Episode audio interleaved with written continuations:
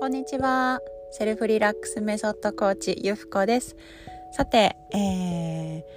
ー、再生回数がですね、本当にどんどんありがたいことに567回いただきまして嬉しく思います。はい、皆さん聞いてくださる方々、本当にありがとうございます。本当にですね、毎日お伝えできることが私も喜びでして、うん、つながれることがね、とっても嬉しいです。ぜひ、えー、何か感想とかですね、リクエストなどありましたら、コメント欄や LINE の登録から、または、えー、インスタグラムの、えー、DM からいただけると、私がね、気づきやすいですので、よろしくお願いいたします。はい。さてさて、今日もですね、ちょっとワクワクについてお話ししたいと思うんですけども、うん。皆さんね、普段ワクワクする感覚ってありますか？どうでしょうか？でね自分の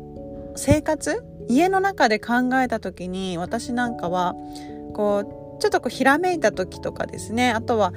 なんかこう好きな人がテレビに出てるとかまたは自分がお気に入りの洋服いつもは着ないいつもは出さないような服をちょっと着ておしゃれしてる時なんかはねワクワクするなっていう感覚すると思うんですね。で今日はあの3つポイントをお伝えしたいと思います。1つ目はワクワクは今この瞬間も感じることはできるんだよっていうことそして2番目感じるものから未来へのヒントがあるっていうことそして3番目先入観を取っていくっていうことについて簡単にお話ししていきたいと思います。はい。で、私もですね、いろんなこう学びや実験を日々していて、で、あのー、なんかね、気分よく過ごす気分よく過ごすってとっても大切なことなんですけれどもその潜在意識とか、まあ、引き寄せっていうところでもですね。で私たちって生まれた瞬間生まれた時から、まあ、いいものを持っているいい気分、うん、あの素晴らしい存在なんですね。だからそのままであっていいんですけど、まあ、その時にですねやっぱりこう大人になってくるといろんなこうフィルターがかかっていますよね。そうだから何を見ていくかっていうのを自分で選択することが大切なんですけども、まあ、例えば本当にね自宅にいてなんかこう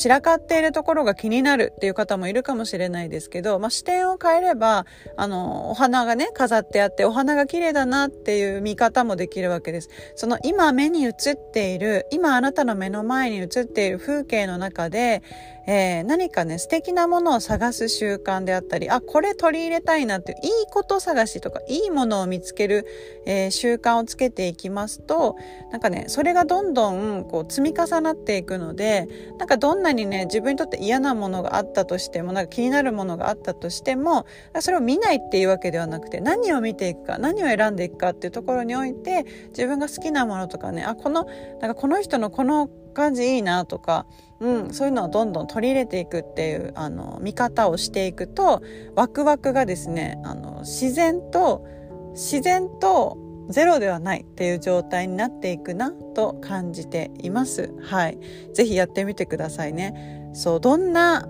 どんな場面でも必ずそういうことあります。逆にその、ないなと思った時ほどチャンスだったりするので、ないと思う時ほどチャンスだったりするので、なんかいいこと見つけをね、してみてください。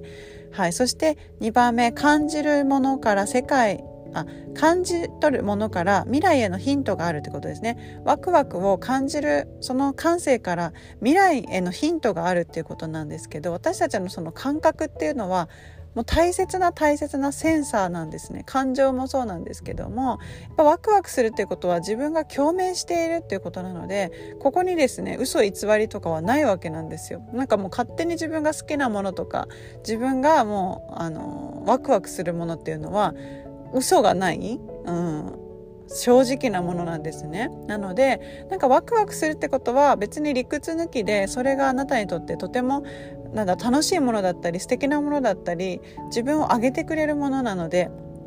なんかそういうものをね、まあ、探していくっていうこと大切ですよね。だからそこに蓋をせず、あ、ワクワクするこっちの道に行ってみようかな。ワクワクするここういう選択をしてみようかな。こういう時間をもっと増やしてみようかなっていうような、まあ、選択をね、重ねていくと、うん、未来がだんだん変わっていくと思います。ほんの小さなことでもプライベートでも仕事でもですねそうなんかワクワクする方楽しい方にやっぱやっていくことが道を開くきがきっかけでありキーになるんじゃないかなとはい感じておりますそして最後ですねこれ先入観を取っていくっていうことがあの私もですね日々日々先入観を取っていく大人になればなるほど先入観フィルターがですねすっごいこういろんなところで、えー、邪魔してきます なんかこれはこういうものでしょうとかこういうこういうのが普通でしょうとかですね自分の中のこう常識だったり当たり前っていうのが、まあ、いろんなことをですね邪魔してくるわけなんですよ。でもまあ、この世の中に本当に当たりな当たり前のこととか、えー、これが常識っていうことがあるのかってことなんですよね。で特に私たち日本人はすごくこう一般とか平均とかこうそういう言葉でですねなんかこううん選択していることが多くってやっぱみんながやってるからとかそういうねあの価値基準に、まあ、知らず知らずのうちになっていることが多いんですよね。でこれも別に悪くはないんですけれどもただただこの先入観っていうのはいろんなとらわれも作っていきますしなんか自分の感覚を見えなくしてしまったりなんか、ね、もったいないことになることも多いんですよね。なので私もいつもフラットに見るとか。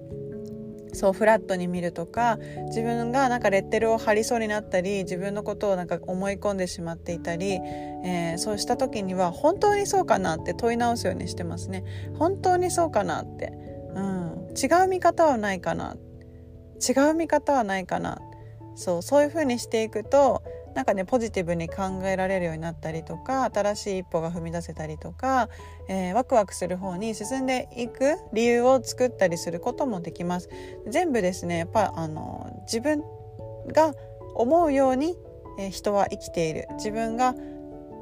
見たいように世界を見てる自分が、えー、思いたいようにこの世界を思っているっていうのがあるので全ては自分自身が作り出した世界なんですね。今のあなたの目の前の現実目の前の生活目の前の仕事は全部あなたが作り出した、えー、意識の中でできたものなんですよだからその中であのより良くしたいと思ったらやっぱりより良い